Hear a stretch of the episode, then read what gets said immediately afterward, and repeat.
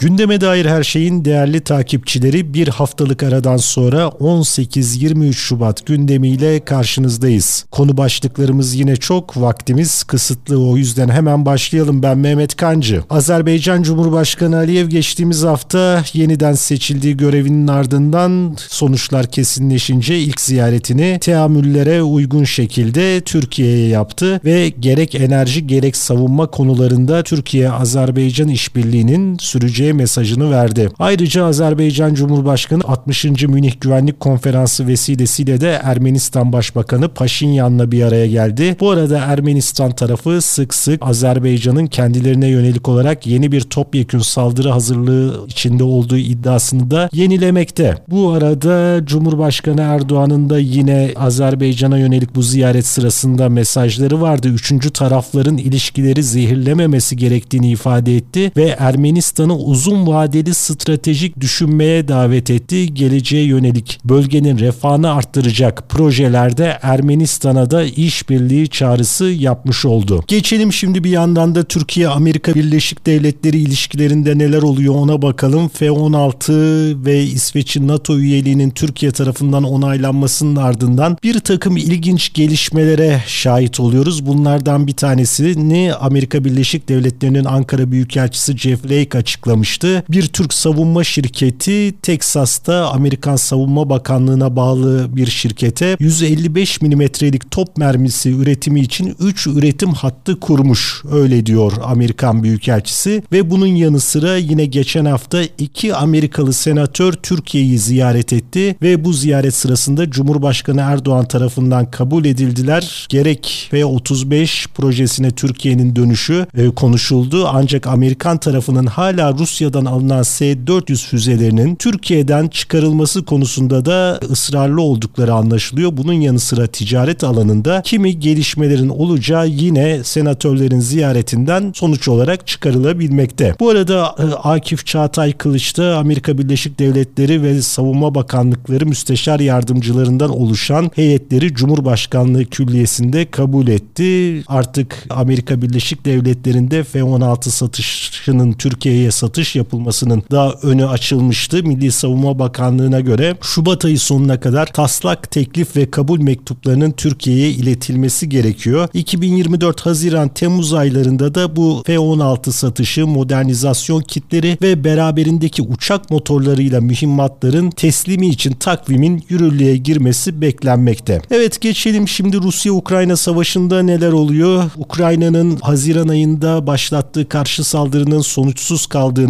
Genelkurmay Başkanı Zaluzny'nin koltuğundan e, edildiğini bu süreçte daha önceki gündemlerimizde ifade etmiştik. Geçtiğimiz haftada Rusya'nın bir takım stratejik kazanımlarına şahitlik ettiği cephe adı Donetsk kentinin Donbas bölgesindeki Donetsk'in 20 kilometre kuzeyindeki Avdiivka'nın Rus güçlerinin eline geçtiğine şahit olduk. 2023 yılı boyunca Avdiivka'da şiddetli çatışmalar yaşanmıştı. Şimdi bu bölgenin Rusların eline geçmesi ne anlamda anlama geliyor. Azak Denizi'nin kuzeyine yönelik Ukrayna ordusunun başlattığı saldırı artık kesin olarak sonuçsuz kaldı diyebiliriz. Ukrayna ordusunun hedefi Mariupol kentine ulaşmaktı. Ancak görünen o ki bu mümkün olamayacak. Eş zamanlı olarak Rusya bir kazanım daha elde etti. Bu da Dinyeper Nehri'nin Karadeniz'e döküldüğü noktaya yakın bir yerde. Her son şehrinin kentin Dinyeper Nehri'nin doğu yakasındaki kente yakın Kiriniki köyü Rus ordusunun eline geçti. Burası Kasım 2023'te Ukrayna ordusu tarafından ele geçirilmiş ve bu köyü köprübaşı haline getiren Ukrayna ordusu Melitopol yani Azak Denizi ve Kırım istikametinde burayı köprübaşı olarak kullanarak saldırılar düzenleyecekti. Ancak Kirniki'nin de el değiştirmesiyle Ukrayna saldırısı, potansiyel saldırı tehdidi burada da akamete uğramış oldu. Şimdi özellikle Donbas istikametinde her son Zaporijya ve Harkiv kentleri Rus ordusunun hedefleri haline geldi geldi. Süreçle ilgili bir başka ilginç nokta da şu yine Amerikan istihbarat kaynaklarına göre savaş 2022'nin 24 Şubat'ından bu yana Rusya'ya 211 milyar dolara mal oldu ama yine de Rusya bu savaş sürecinde ekonomisinde yaptırımlardan kaynaklanan beklenen yıkıma uğramadı. Hatta bilakis Yunanistan deniz ticaret filosu aracılığıyla Amerikan yaptırımlarına rağmen Hindistan'a 37 milyar dolarlık ham petrol sattığı bilgisi Amerikan basınında paylaşıldı paylaşılıyor. Hatta bu ham petrolden elde edilen 1 milyar dolar tutarındaki ürün de Amerika Birleşik Devletleri'ne satılmış. Yani Amerika aslında kendisine karşı bir savaşı da savaş sürerken finanse etmekte. Yine geçtiğimiz gündemlerde ifade etmiştik Aralık ayından itibaren Kuzey Kore Rusya'ya balistik füzeler temin etmeye başladı. Şu ana kadar Ukrayna kentlerine yönelik olarak Kuzey Kore yapımı kullanılan balistik füze sayısının 24 olduğu tahmin ediliyor. Ancak bu füzelerle ilgili bir diğer ilginç bilgi, çok ilginç bilgi şu. İncelenen 290 füze parçasının %75 oranında Amerikan üretimi parçalar olduğu tespit edilmiş. %16'sı Avrupa, %9'u da Asya merkezli şirketler tarafından üretilmiş bu füzelerin. Yani biraz önce demiştim ya Amerika hem kendisine karşı olan savaşı finanse etmekle yetinmiyor. Bir de yıllardır yaptırım uygulamasıyla karşı karşıya olan Kuzey Kore'nin de Amerikan yapımı parçaları birleştirerek füze imal ettiği böylece ortaya çıkmış oldu. Şimdi tabii Türkiye'yi Rusya'ya yönelik yaptırımlara katılmadığı iddiasıyla suçlayanlara sormak lazım. Bu ne perhiz, bu ne lahana turşusu. Rusya'nın karşı hata bu arada sadece cephe hattında sürmüyor. Putin'in amansız muhalifi Alexei Navalny 16 Şubat günü geçen hafta Kuzey Kutup Dairesi yakınındaki IK-3 ceza kolonisinde yaşadığı sağlık problemleri nedeniyle öldü. Yani en azından Rusya'nın resmi açıklaması bu şekilde. Navalny 2020 yılında bir uçak yolculuğu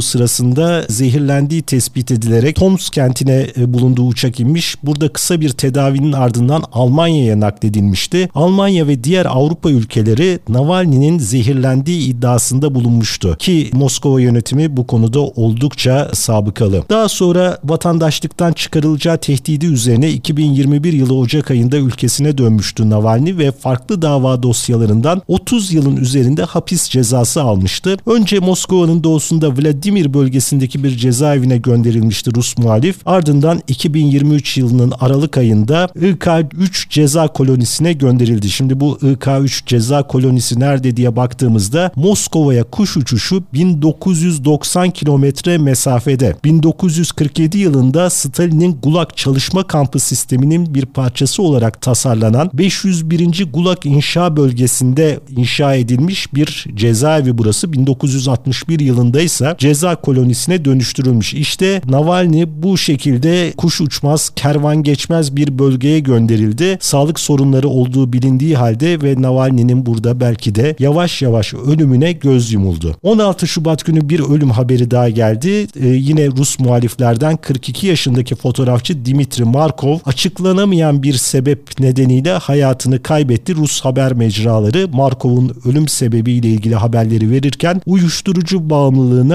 vurgu yaptılar. Ve 20 Şubat günü yine Rusya'nın bu her cephedeki karşı saldırısı ile ilgili bir başka bilgi Avrupa basınına yansıdı. Geçen Ağustos ayında e, Rus ordusuna ait Mi-8 tipi bir askeri helikopter Ukrayna'ya kaçırılmıştı bir casusluk operasyonuyla ve bu helikopteri kaçıran Rus askeri Maxim Kuzminov yeni bir hayat kurmak için Ukrayna yetkililerinden 500 bin dolar ödül almıştı. Ancak Kuzminov'un bu ödülü gönlünce harcayamayacağı anlaşılıyor. Çünkü kendisi yerleşmeyi planladığı İspanya'nın Alicante kentindeki evinin garajında 12 el ateş edilerek öldüğü tespit edildi. Tabii ki olan şüpheli Rus askeri istihbarat servisi GRU ve eski Rus askeri Kuzminova da İspanya'ya çağırdığı eski sevgilisini izleyerek Rus askeri istihbaratının ulaştığı tahmin ediliyor. Bu arada Rusya ile ilgili ilginç ve Almanya ile ilgili iki ilginç not var. Almanya'da sol partiden ayrılarak kendi partisi BSW'yu kuran e, Sahre Wagenknecht Rusya'nın askeri kabiliyeti, Putin'in askeri kabiliyeti abartılıyor demiş. Hatta şunu da söylemiş. Bizi aptal mı sanıyorlar? Daha Kiev'i bile ele geçirmeyi beceremeyen Rus ordusu Berlin'i mi alacak, Bavyera'yı mı işgal edecek? Bu ne saçmalık. Şimdi Almanya'daki bu aykırı sesin şöyle ilginç bir özelliği var malum. Son kamuoyu yoklamalarına göre Almanya'da muhalefetteki Hristiyan demokratlar ve popülist yani aşırı sağcı VFD hareketinin toplam oy oranı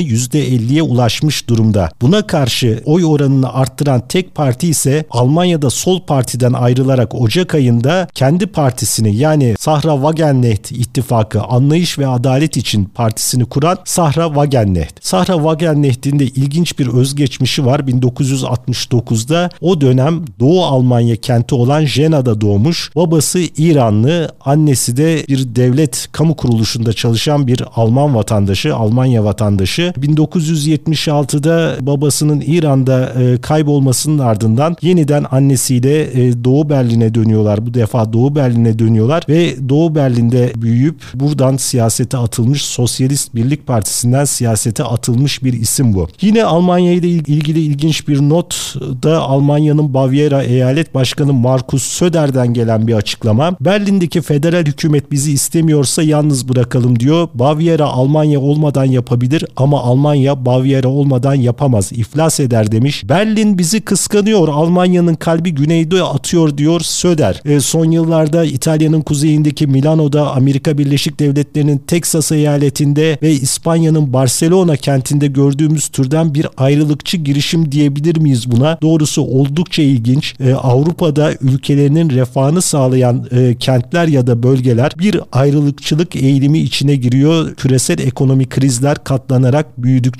Bu şartlar altında Avrupa Birliği projesinin daha ne kadar devam edeceği de tabii ki soru işareti Avrupa Parlamentosu için Haziran ayında yapılacak seçimler Avrupa'daki bu gidişatın nereye doğru olduğunu bize daha net şekilde gösterecek. Evet Gazze şeridindeki son duruma geçelim. İsrail katliamlarına devam ediyor. Lahey Uluslararası Adalet Divanı'nda dava sürüyor. İsrail aleyhinde ortaya konan katliam kanıtları Amerika Birleşik Devletleri ve İngiltere yönetimlerinde hiçbir etki yaratmıyor. Amerika Birleşik Devletleri Birleşmiş Milletler Güvenlik Konseyi gündemine gelen bir ateşkes tasarısını daha reddetti. Eğer gerçekleşecek olursa Gazze'deki durumla ilgili ilginç bir gelişme yaşanacak. 26 Şubat e, pazartesi günü Rusya Devlet Başkanı Putin Hamas ve diğer Filistinli fraksiyonları Moskova'ya davet etti. Bakalım o davete katılacaklar mı? Bu arada Ramazan ayı yaklaşırken İsrail Başbakanı Netanyahu da Mescid-i Aksa'ya girecek İsrailli Arapların sayısını sınırlamayı kabul etti. Ulusal Güvenlik Bakanı Siyonist Radikal Itamer Ben-Gvir'in çağrısına uyarak bu da yeni çatışmaları beraberinde getirecektir. Amerika Birleşik Devletleri bir yandan biz insani ateşkesten yanayız deyip Güvenlik Konseyi'ndeki tasarıları reddederken İsrail'e de yeni silah ve mühimmat sevkiyatında bulunmaya hazırlanıyor. MK-82 tipi bombalar yani Gazze'nin yerle bir edilmesinde kullanılan mühimmatlardan e, bin tanesini daha İsrail'e sevk etmeye hazırlanıyor Amerika Birleşik Devletleri. Bu arada Gazze'nin bombardımanında hayatını kaybedenlerin sayısı 30 bine resmi rakamlara göre 30 bine geldi dayandı 29.500 Cuma günü itibariyle 23 Şubat itibariyle ama binlerce insan bombalanmış binaların enkazı altında kayıp onu da hesaba katmak lazım. Bu arada 7 Ekim'den bu yana İsrail'in Batı Şeria'da yürüttüğü operasyonlarda esir aldığı Filistinlilerin sayısı da 7 bini aştı. Evet geçelim şimdi bir Rus uzay silah vakası vardı geçen hafta. Amerika Birleşik Devletleri yıllardır bilinen bir Rus silah geliştirme programını bir ulusal güvenlik meselesi ilan ederek bir anda Rusya'nın 9 Şubat'ta uzaya fırlattığı Soyuz 2-1 v roketindeki Kozmos 2575 e, olarak adlandırılan yükün uyduları e, ortadan kaldırmaya yönelik bir radyasyon silahı olduğunu ilan etti. Açıkçası bana sorarsanız bu Amerika Birleşik Devletleri'nin İsrail üzerindeki baskıları dağıtmak için uydurduğu gündeme getirdiği yeni konulardan bir tanesi. Bu yılın başında da Çin Halk Cumhuriyeti'nin evet belki casusluk amacı, amacıyla kullandığı meteorolojik balonları önce UFO olarak niteleyerek dünyada bir panik yaratmış ve baya bir meşgul etmişlerdi ortalığı. Bunun yanı sıra bakalım Amerika Birleşik Devletleri'nin Artemis programı çerçevesindeki yeni e, uzay programında yani Ay'a dönüş programında neler oluyor? Amerika Birleşik Devletleri 52 yıl sonra Ay'a bir araç gönderdi ve Odyssey uzay aracı 23 Şubat Cuma günü Türkiye saatiyle 02.23 sıralarında güvenli bir şekilde Ay'ın Malapert A krateri yakınına Güney Kutup bölgesindeki Malapert A krateri yakınına başarıyla indi. Şimdi 15 dakika sonra da e, zayıf da olsa sinyal göndermeye başlayan Odyssey uzay aracının e, maksadı 6 deney yapacak bu araç. Özellikle bu bölgedeki su kaynaklarını e, araştırmak, buzulları araştırmak olacak. Neden? Çünkü Amerika Birleşik Devletleri Artemis uzay programı çerçevesinde ayda bir üs kurmayı planlıyor ve bu üssün inşası için tabii ki suya ihtiyaç var. Hint Pasifik bölgesi bir süredir sessiz gibi görünse de orada da önemli gelişmeler var. Amerika Birleşik Devletleri hizmetteki 11 uçak gemisinden 5'ini beraberindeki muharebe gruplarıyla beraber Çin Halk Cumhuriyeti'ni çevrelemek kuşatmak üzere Batı Pasifik Okyanusu bölgesine gönderdi. Bu konuyla ilgili de muhtemelen önümüzdeki günlerde Tayvan çevresi odaklı olmak üzere Çin ile Amerika Birleşik Devletleri arasında yeni gelişmelere, yeni gerilimlere e, şahit olabiliriz. Amerika Birleşik Devletleri İran arasındaki gerilim ne oldu diye soracak olursanız Tahran yönetiminin Hizbullah başta olmak üzere Lübnan, Irak ve Suriye'deki kendisinin desteklediği grupları kontrol altında tuttuğu ve Amerikan üslerine saldırılara izin vermediği belirtiliyor. İran özellikle bugüne kadar elde ettiği kazanımların tehlikeye girmemesi açısından her üç ülkedeki desteklediği gruplardan Amerika Birleşik Devletleri ile karşı karşıya gelmelerine neden olabilecek olaylara yol açmamalarını istedi. Burada tabii şunun altını vurgulamak lazım, çizmek lazım. Anlaşılan o ki İran nükleer programını sonuca ulaştırana belki de bir nükleer silah imal edene kadar hiçbir şekilde İsrail'e bir saldırı, topyekün saldırı fırsatı vermek istemiyor. Ancak Kızıldeniz'deki gelişmeler bunun haricinde onun altını çizmek lazım.